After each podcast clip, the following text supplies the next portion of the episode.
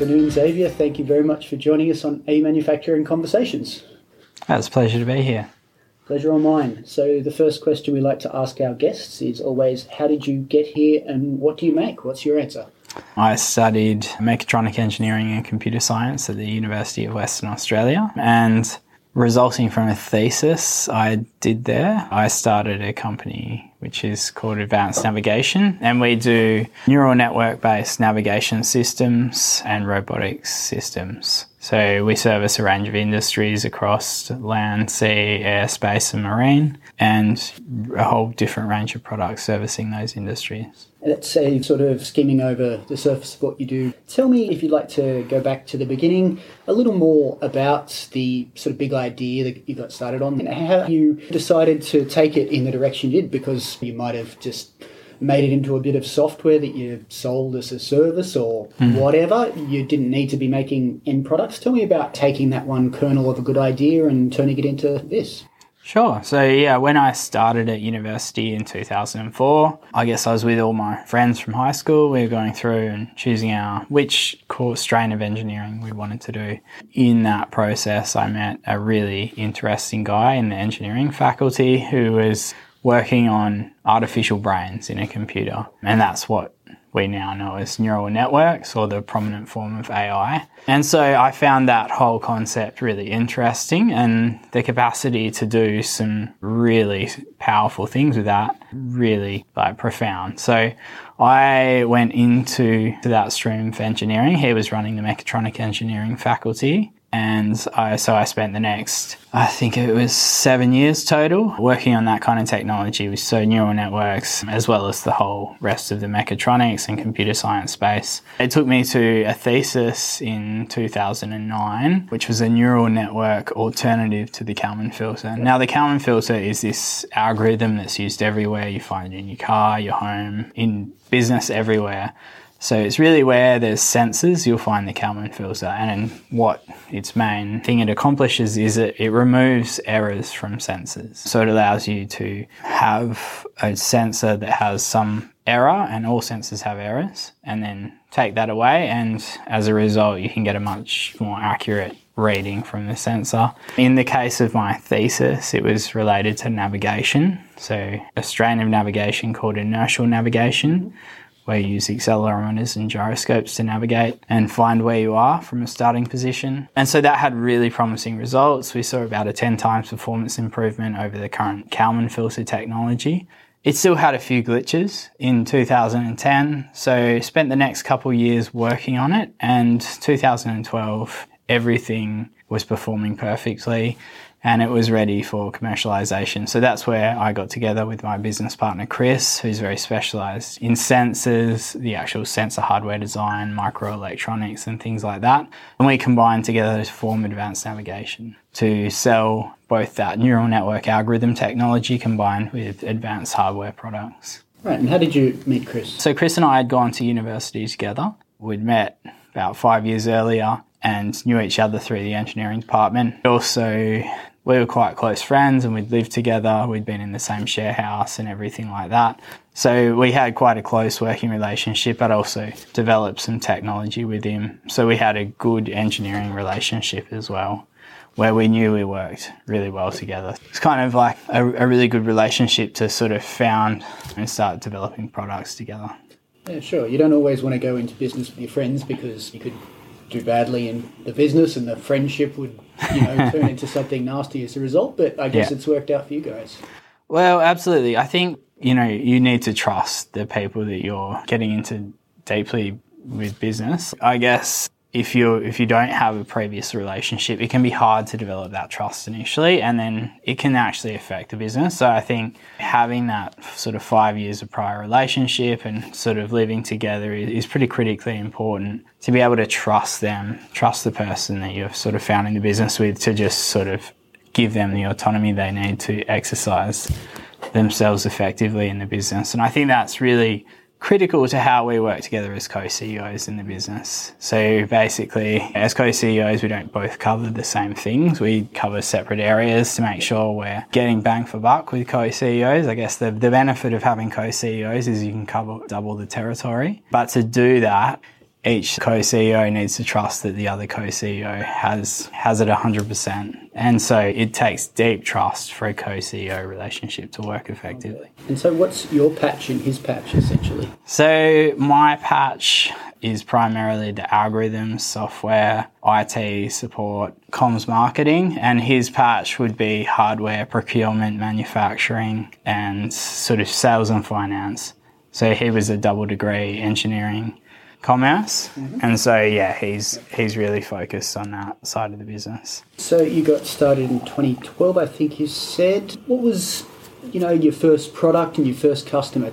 So the first product was Spatial. So Spatial was what we launched, which was the first neural network-based inertial navigation system.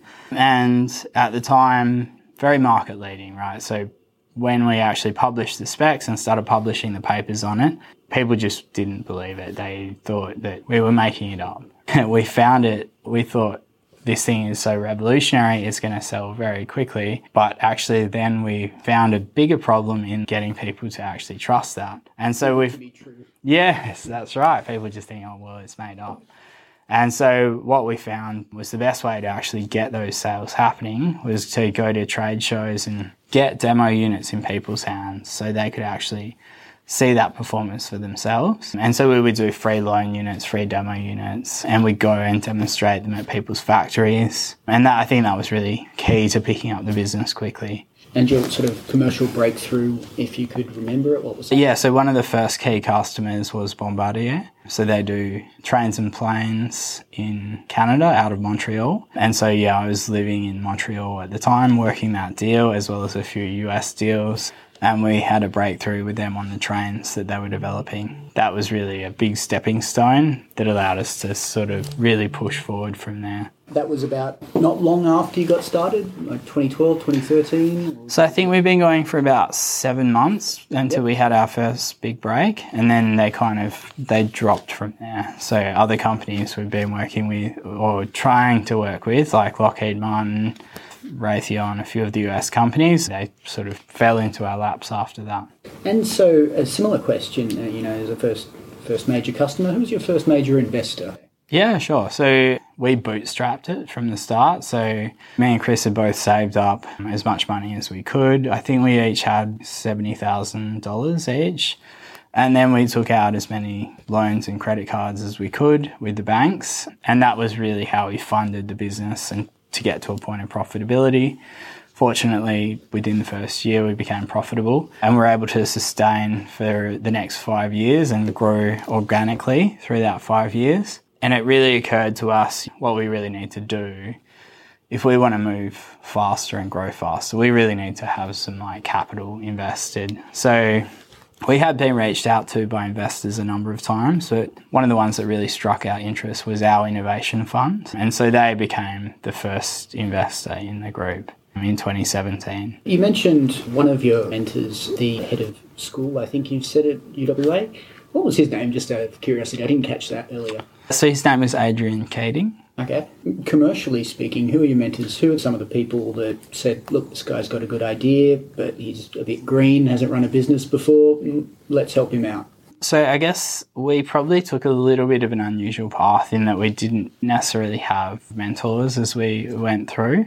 I'd had a few businesses prior. So I had a computer business and then like a DJ business and a few things throughout university. so I'd had a few failures and a couple of wins, and so it kind of taught me a lot through that period. But we didn't really have mentors until OIF came on board, and then OIF would have become really the first mentors there through the board interactions where they kind of guided us and and sort of pushed us to, I guess, improve our reporting and a few things like that. The financial reporting, the sales reporting, all of those kinds of things. Not all promising hardware companies here are able to raise capital so successfully as you've been able to. What do you think you've done that's made you reasonably good at it? It looks like based on the size of your last funding rounds. So I think one of the key things for us is probably our technology moat, and uh, you know you hear this moat terminology in the investment space. And what it really means is, you know, a moat was obviously the water around a castle back in the olden days that would stop people getting through. It's a similar thing today that stops people being able to replicate a company easily. Being able to say defensible, this is defensible Yeah. technology, etc. So yeah, having having some very unique IP, intellectual property, has been key to that. So still, we're the only company to have neural network based navigation systems on the market. So I think that moat is a key part of our journey. Saw you guys a few weeks ago at the opening of your Tech Lab facility, and we're speaking here at a different office. How many little parts of your empire are they, and where are they spread, and who does what at each?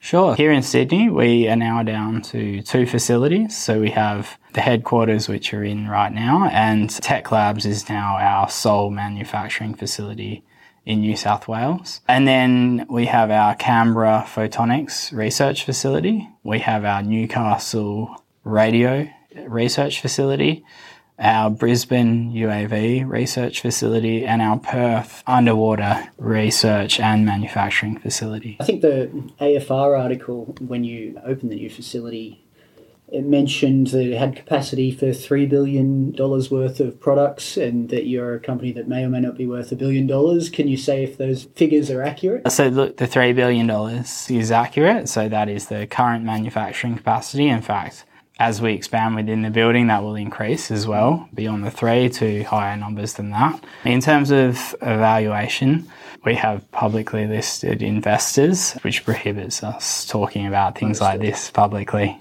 I thought that might be your answer, but the girl has to ask. Yeah.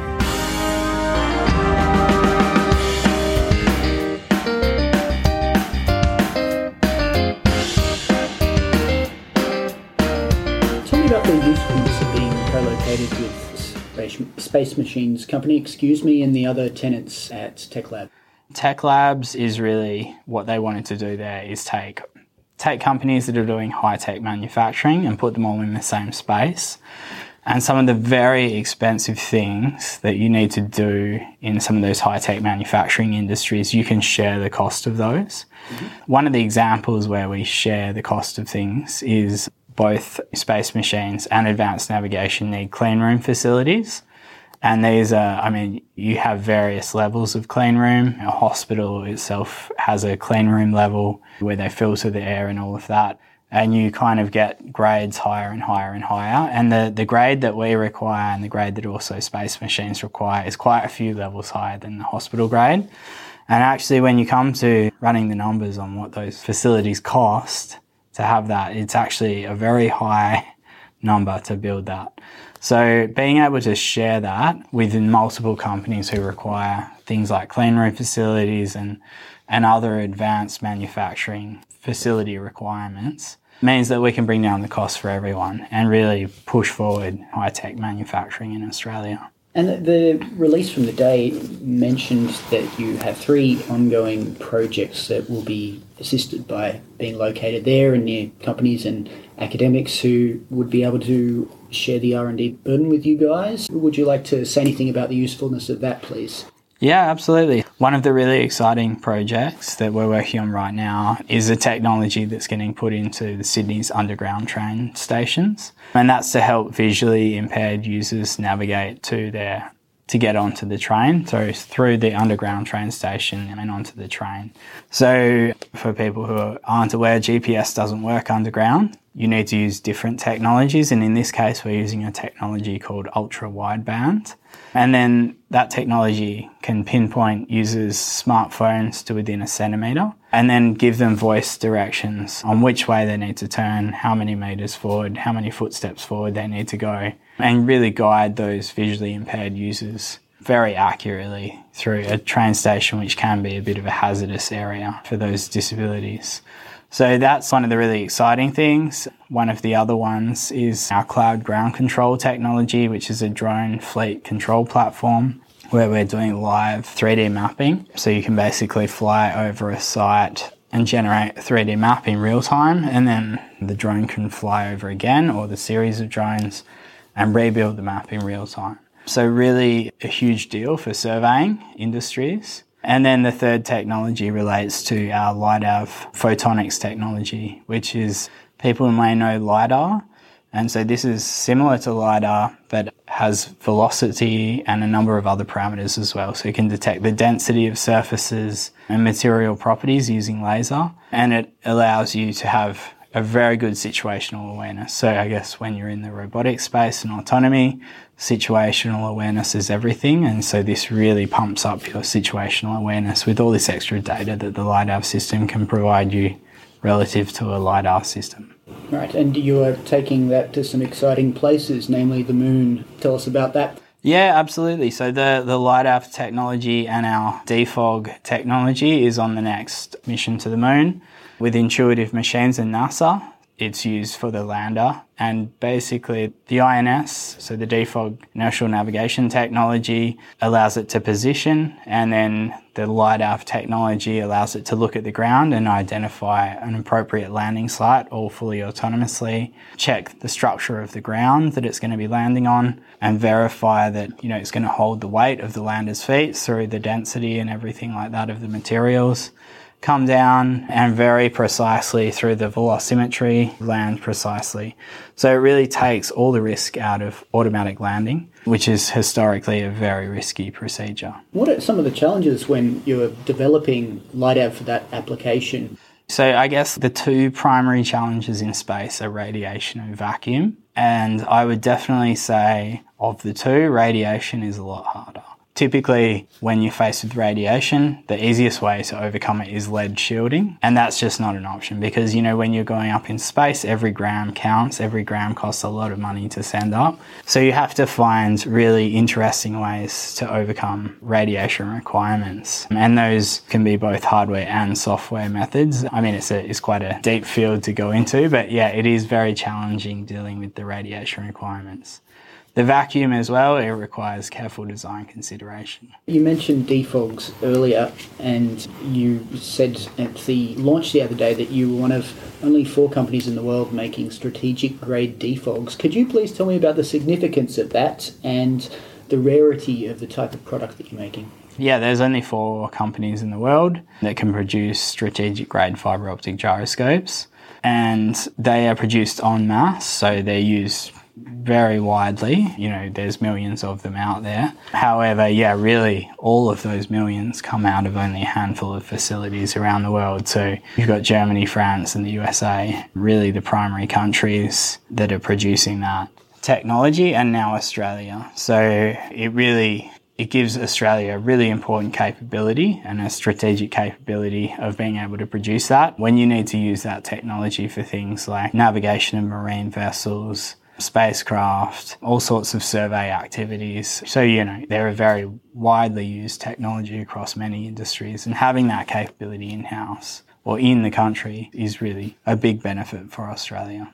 And that, are they using the old stuff, the Kalman filter, for their product, or are they moved on to something? Yeah, all the all the competitors are still using the Kalman filter. Right, still stuck in the sixties.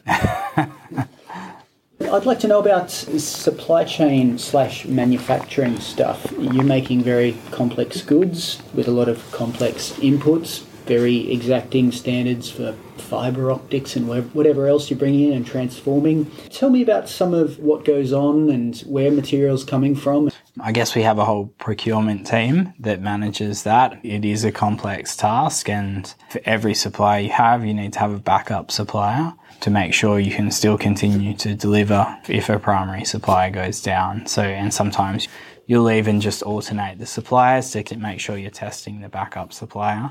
So, yeah, it, there's a lot of work qualifying suppliers and maintaining supplier relationships and making sure that we have that ability to deliver to our customers what we need to deliver.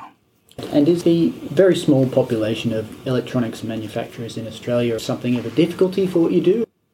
Look, it is a small community, but it means you have a bigger power in the community, I guess. So if you're buying a larger volume in a smaller pool, you have more sway. So it, it can actually have advantages. However, yeah, a lot of our equipment still does have to come from the United States or Europe, just due to there not being any facilities here. Yeah, MEMS, for example, there's no one in Australia that makes those. No, that's right.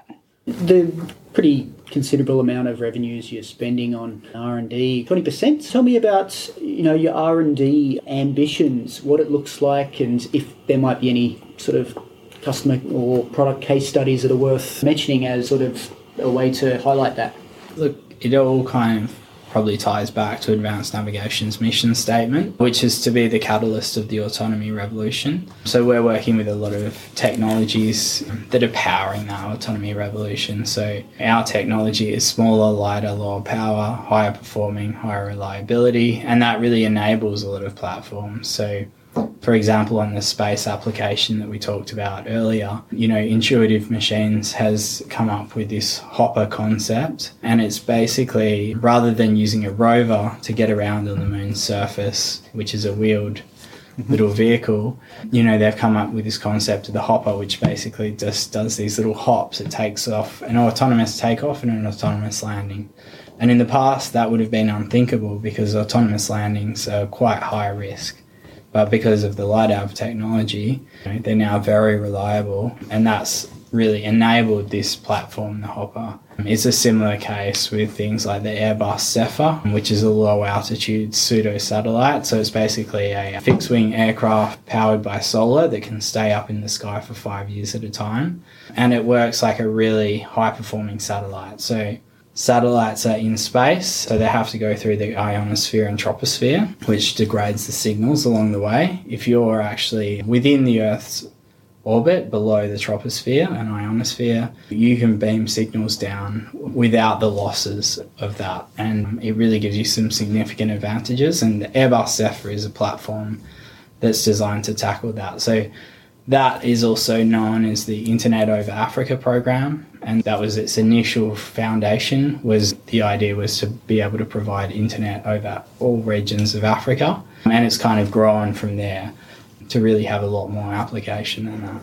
Right. So you you sell some sort of, for want of a better term, off the shelf products, but there's a lot of stuff that's sort of done to answer a customer problem, like that, for example? Typically, it's all off the shelf products. So, our off the shelf products can be used to enable platforms. Right. Yeah. Another feature of your company's history has been your work in collaboration with universities, notably ANU and RMIT. Not every company is able to work successfully with universities. How come you guys have seemingly been able to nail it? What can, I guess, people learn from what you guys are doing and something on that, please? Yeah, so I think from my experience, where things fall over with the university is where it comes to IP arrangements. Mm-hmm. And I think both ANU and RMIT have been very forward thinking in that regard and really embraced a model of rather than the university trying to hold the IP and then license it, which always causes some concern for companies. You know, instead they let the IP go out, spin it out as a company, and then they have shares in the company. And so ANU then holds shares, or the university holds shares in whatever resulting companies that are owning that IP, and it's a much better model for IP ownership. And it's really allowed us to move really quickly with like ANU and RMIT on working these technologies. And so some really incredible technologies being developed at Australian academic institutions. And we've really been able to embrace those ones that are really forward thinking on their IP strategies. Obviously, you know, for the last few years, unemployment has been pretty low, and skilled people, such as engineers of various disciplines, have been pretty hard to come by based on most of the people I talk to who run companies. Tell me about how the skills issue has affected you guys and how you deal with the, you know, shortage of talent. Hmm. Yeah, so I think we see some shortages in areas, but I think the difference our employees are really excited about the technology that we're developing and the impacts that it has. And so that that ability to excite people really means we haven't probably had as much difficulty in the hiring space as some other companies have had. So I guess really it's about taking your employees on the journey with you as well. You know, making sure they're they're a big part of the company. At Advanced Navigation, we look on our people as one of the biggest parts of the business. Right, it's one of the most critical factors of the business. So really bringing those people on the journey with you and you know exciting them in what they're developing i think has been critical to our success in hiring What's your workforce look like? I imagine it's pretty scientific and engineering and technician heavy. Do you sort of have any idea of what percentage are of a PhD level or of a degree level or whatever? I think we did a check. So I think it was something like 93% had a bachelor's degree or higher. I don't know the number of PhDs, Mhm.